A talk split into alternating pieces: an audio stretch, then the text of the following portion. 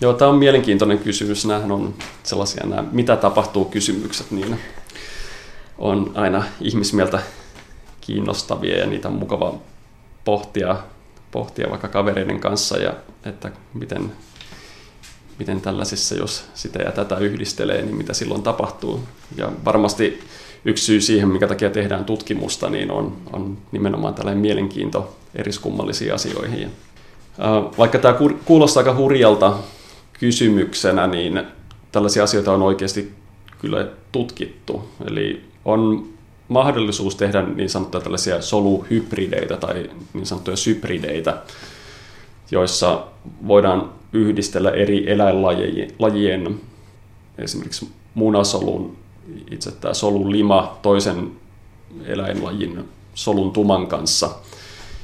Ja tällaisia hybridisoluja on saatu lähtemään kehittymään alkioiksi, jotka on sitten eri eläinlajien hybrideitä. Mutta nämä yleensä ei ole hirveän kehityskelpoisia ja tällaisia kokeita on itse asiassa tehty, tehty ihan, ihan tota jopa ihmisen ja eri eläinlajien yhdistelmien välillä, mutta näissä ei se eettistä syystä yleensä kokeilla, että lähteekö ne kehittymään, että niitä katsotaan vaan muutaman solun tasolle. Eli teknisesti tämä on ihan mahdollista ottaa esimerkiksi naudan munasolu ja korvata se naudan tuma nyt ihmisen munasolun tumalla.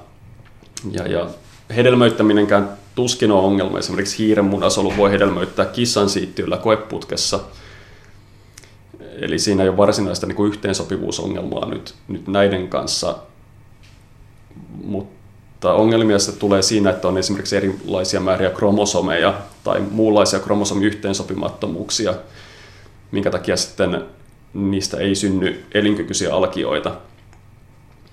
Eli teoriassa ei ole mitään niin estettä tällaiselle, tällaiselle tehdä varsinkaan nyt laboratorio-olosuhteissa, mutta ymmärrettävästi tässä on aika paljon eettisiä ongelmia lähinnä, mitä, minkä takia käytännössä näitä kokeita ei, ei tehdä.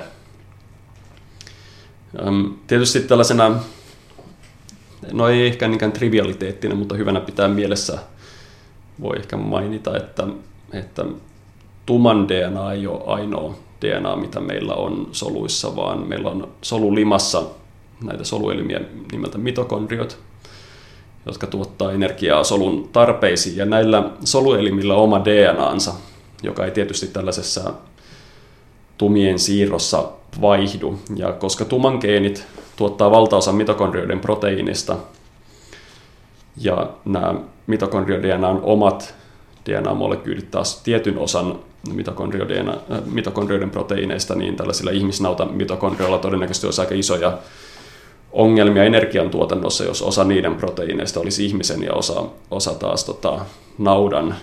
Eli, eli todennäköisesti tämmöinenkin estäisi alkion kehityksen, mutta melko varmasti tässä suurimpana syynä on kuitenkin nämä perustavanlaatuiset ongelmat nyt kromosomien kanssa.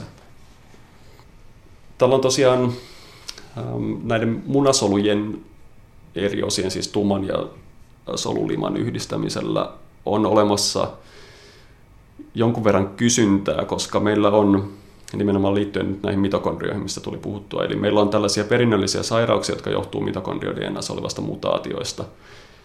Ja Britanniassa nyt tällä hetkellä käydään tiivistä keskustelua siitä, että voidaanko tehdä tällaisia kolmen vanhemman alkioita, jossa munasolun tämä solulima tulisi terveeltä luovuttajalta ja siihen laitettaisiin tämän sairaan äidin ää, tuma, joka sitten hedelmöittäisi isän siittiöllä. Eli saataisiin tällaisia, tämä, tämä toimii tämä menetelmä, eli eläinmalleissa pystytään saamaan ihan terveitä elinkykyisiä jälkeläisiä tällä menetelmällä. Ja nyt, nyt on, tosiaan Britanniassa keskustellaan tämän ää, hoidon etiikasta, että jos tuotettaisiin vaikka sairastuneille vanhemmille terveitä jälkeläisiä sillä, että vaihdettaisiin tavallaan nämä mutatoituneet mitokondrio DNAt niin, niin, niin luovuttajien terveisiin. Eli vaikka alkuun tämä kysymys kuulostaa aika, aika hurjalta, mitä on nyt kysytty, niin tällaiset, tällaiset tota, terapiamahdollisuudet on yksi syy siihen, minkä takia muun muassa tällaisia hybriditutkimuksia ollaan tehty.